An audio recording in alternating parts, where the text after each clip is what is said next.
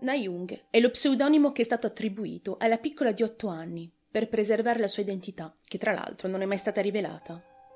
In tanti seguite i video di Sebastiano Serafini e anche lui ripete spesso che in paesi come Giappone e Corea è molto solito dare soprannomi alle vittime per proteggerli e garantire loro un futuro, malgrado le violenze subite, soprattutto se si tratta di bambini.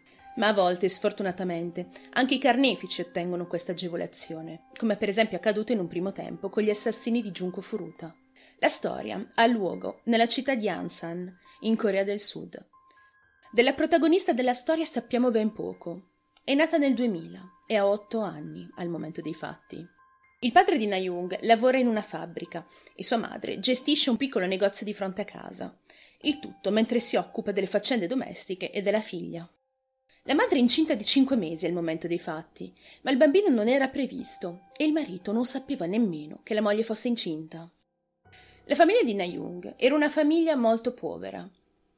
I suoi genitori lavoravano moltissime ore al giorno per portare il cibo in tavola, riuscendo comunque a garantire alla famiglia solo delle condizioni di vita di base e mai dei grandi lussi.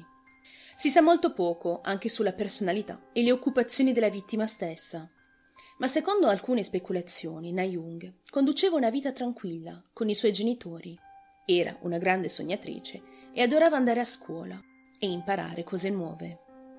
Era molto curiosa di natura e sperava in una vita migliore per lei e la sua famiglia e si impegnava tanto a scuola proprio per raggiungere questo suo obiettivo. La scuola di Nayung si trovava a pochissimi metri da casa sua, tant'è vero che ci volevano a malapena tre minuti a piedi per raggiungere lo stabilimento scolastico. Ma malgrado questo, la madre accompagnava ogni giorno la figlia a scuola perché la considerava ancora troppo piccola per percorrere quella distanza da sola. Il giorno preciso dell'evento non è noto con certezza, ma sappiamo solo che il tutto è accaduto nel mese di dicembre del 2008, secondo alcuni l'11 dicembre. Era una mattina piovosa e in quel particolare giorno Nayung parte più tardi del solito per andare a scuola. Si pensa che quel giorno sua madre fosse molto impegnata con il lavoro e non potesse accompagnarla a scuola dandole quindi il permesso, in via del tutto eccezionale, di andare a scuola da sola. In Corea del Sud, soprattutto nella periferia, è cosa solita che i bambini vadano a scuola da soli già a partire da sei anni. D'altronde la Corea del Sud è uno dei paesi con i più bassi tassi di criminalità al mondo. Per ogni volta che vi dico questa frase, ci troviamo poi a parlare dei crimini più orribili della storia. Come detto in precedenza, la scuola si trova a soli tre minuti a piedi da casa sua cosa le sarebbe mai potuto accadere? Ecco, a meno di dieci metri dalla scuola, Nayung viene raggiunta da un uomo di mezza età che l'afferra con forza, portandola in modo brusco all'interno del bagno di una chiesa, chiesa che si trovava sulla strada per andare a scuola. Questo uomo, se così lo si può chiamare, ha stretto le mani attorno al collo della bambina per diversi minuti, immergendole la testa in un secchio d'acqua fino a farle perdere conoscenza. Dopodiché ha abusato di lei in modo estremamente violento, sia attraverso la cavità vaginale che quella anale. Dopodiché, non contento, ha anche introdotto le sue parti intime all'interno delle orecchie della bambina e poi le morde una guancia lasciandole un segno molto profondo. Alcuni giornalisti che si sono occupati posteriormente del caso hanno condiviso alcuni dettagli macabri Dicono che l'intestino della bambina fuoriusciva dal suo corpo, proprio a causa della violenza dell'atto, e che il mostro avrebbe continuato a rimetterli all'interno, proprio per continuare la violenza. Ma vedendo che queste parti continuavano a fuoriuscire, il mostro decide di farla sedere, continuando ad abusare di lei. Dopo mezz'ora, la bambina viene abbandonata all'interno di questo bagno, completamente insanguinata e gravemente contusa. Ma, incredibilmente, non si sa come e in che modo, ha avuto comunque la forza di sporgersi dal bagno in cui si trovava per chiamare i soccorsi. Ed è proprio grazie a questo che verrà immediatamente soccorsa. Il posto si riempie immediatamente di giornalisti, accorsi dopo aver sentito la notizia. E i genitori dei bambini che frequentavano la stessa scuola di Nayung iniziano a farsi prendere dal panico. In quel momento la sola cosa che si sa è che una bambina di circa otto anni era stata portata via in ambulanza in gravissime condizioni. ma non si conosceva ancora la sua identità. Durante il trasporto in ospedale, Nayung ha oscillato tra periodi di coscienza e confusione mentale, ma è stata comunque in grado di dire il suo nome ai medici e di dare il numero di telefono di suo padre. Il padre della bambina, che in quel momento si trovava al lavoro, è stato contattato dalla polizia e gli hanno dato la terribile notizia dell'aggressione della figlia. L'uomo lascia subito il tutto per correre in ospedale. La madre, anche lei informata dei fatti, era in stato di shock e il padre ha dovuto prendere tutte le decisioni riguardo interventi della figlia da solo. I medici non potevano credere che Nayung fosse ancora viva. Il suo corpo era in pessime condizioni, ma la bambina aveva deciso che quello non era ancora il momento di partire. Aveva una significativa emorragia interna e un grave trauma al viso e all'addome. Poco dopo il suo arrivo in ospedale viene operata d'urgenza il retto e l'ano di Nayung dovevano essere rimossi, altrimenti la bambina sarebbe morta dissanguata. Dopo ore e ore passate in sala operatoria, viene eseguita una colostomia. La colostomia è un intervento in cui una parte di intestino viene fatto fuoriuscire dalla parete addominale e collegato ad una sacca, che permette quindi di raccogliere le feci al suo interno, poiché il normale funzionamento del retto, per esempio, risulta compromesso a causa di una malattia ogni caso di lesione estrema, come per esempio una violenza brutale. La madre di Nayung, dopo aver visto in che condizioni si trovava la figlia, non si sente bene e a causa dello shock e lo stress ha un'emorragia vaginale. Viene ricoverata immediatamente anche lei e messa a riposo in una stanza d'ospedale. Ed è solo in quel momento che la famiglia si rende conto che la madre era incinta. Ma malgrado tutto questo, per fortuna, il bambino che portava in grembo stava bene. Nayung ovviamente soffriva molto e riceveva antidolorifici per via endovenosa 24 ore al giorno. Quando al padre veniva permesso di vederla, l'uomo si metteva a piangere nel vedere la sua piccola di otto anni in quelle condizioni e lottare tra la vita e la morte. Dopo essersi ripresa un po', la bambina racconta al padre tutto quello che ricordava con grande difficoltà, anche perché non riusciva ad aprire correttamente le labbra, senza avere dei dolori atroci, dicendogli che l'uomo cattivo doveva essere catturato. Il padre racconta a sua volta tutto alla polizia e iniziano immediatamente le indagini. Dopo aver esaminato la scena del crimine, vengono immediatamente prelevate le impronte digitali, ma essendo un bagno ce ne saranno state una marea, direte voi, e giustamente. Ma delle impronte in particolare attirano l'attenzione dei poliziotti. Infatti una sola corrisponde a quella di un ex detenuto, conosciuto bene dai poliziotti. Il detenuto in questione è Cho Du-sun, un uomo di 56 anni. Ma la polizia lo sa benissimo. Il fatto di aver ritrovato una sua impronta digitale all'interno di un bagno di una chiesa non bastava per incriminarlo. Ci voleva una conferma molto più solida, ovvero la testimonianza stessa della piccola Nayung. Durante il suo ricovero in ospedale, con grande dolore, disagio e terrore, Nayung ha dovuto identificare il suo stupratore attraverso una serie di foto che la polizia le aveva mostrato. Una dichiarazione video della bambina è stata registrata e inviata poi alla polizia, perché la piccola non poteva ancora muoversi. E Nayung ha confermato che l'uomo cattivo che doveva essere catturato era in effetti questo Cho Du-sun.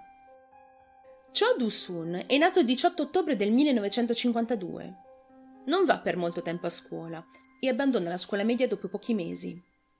All'età di 18 anni, nel 1970, commette il suo primo crimine e ruba una bicicletta. Essendo molto giovane, non viene condannato, anche perché si tratta di un crimine minore, e quindi i poliziotti non hanno voluto mettergli questo fatto sulle spalle. Due anni dopo, però, viene condannato a un anno e sei mesi di reclusione in un centro di detenzione giovanile per aver rubato del denaro da una bancarella per strada. Nel 1977 viene condannato nuovamente a otto mesi di reclusione, sempre per furto. Nel 1983, all'età di 31 anni, abusa di una ragazza di 19 anni che lavora vicino al suo domicilio. La giovane rimane in ospedale circa un mese per riprendersi dalle ferite causate dall'uomo. Per questo crimine è stato condannato a tre anni di reclusione. Dopo essere stato rilasciato, è stato incarcerato più volte per vari crimini violenti, tra cui l'aggressione di una hostess in un bar. Nel 1995, dopo aver bevuto qualche bicchiere di troppo, aggredisce a morte un uomo di 60 anni. Ma essendo stato considerato infermo mentale, la sua pena viene ridotta a due anni e viene ricoverato in un ospedale psichiatrico. Cho Du-sun è sposato e la moglie gli è più che fedele. Non ha altro che lodi per lui. Mentre era sposato, l'uomo ha commesso 11 dei suoi 18 crimini e ogni volta era sempre ubriaco. Dopo la testimonianza della piccola Nayung, l'uomo viene preso in custodia dalla polizia subito dopo aver ricevuto la famosa testimonianza. Molti argomenti senza senso, senza alcun fondamento, sono stati inclusi nel fascicolo degli avvocati difensori del criminale. L'avvocato di Chu Du-sun voleva giocarsela sul fatto che l'uomo era un alcolizzato cronico e quando si trovava sotto l'influenza dell'alcol poteva perdere improvvisamente la memoria, non ricordandosi più di quello che aveva fatto da ubriaco, affermando quindi che non era assolutamente capace di intendere e di volere e non era responsabile dei suoi atti. Ha anche detto che i vestiti insanguinati con il sangue della vittima che l'uomo indossava quel giorno erano stati casualmente persi dall'imputato tre giorni prima dell'arresto in un cantiere in cui aveva lavorato e che quindi non si poteva provare il fatto che lui e la bambina si trovassero effettivamente insieme quel giorno e che fosse lui il responsabile di questa violenza. Pochi mesi dopo, il video di Nayung, in cui identifica chiaramente Cho Du-sun, viene dato in mano alla difesa, ma anche questo non era sufficiente per la legge sudcoreana per incriminare l'uomo. La bambina infatti è stata costretta, malgrado le sue condizioni fisiche, a comparire in tribunale e ad effettuare una nuova identificazione davanti ad una giuria.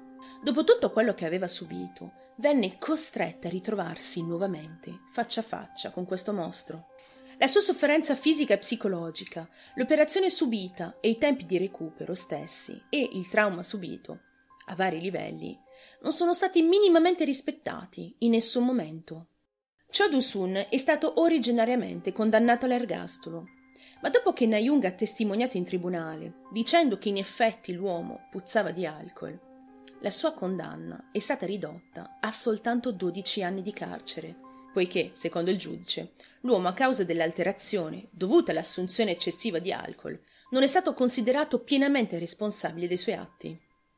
I genitori di Nayung hanno intentato una causa contro il pubblico ministero per aver sottoposto la figlia ad ulteriori sofferenze fisiche e psicologiche.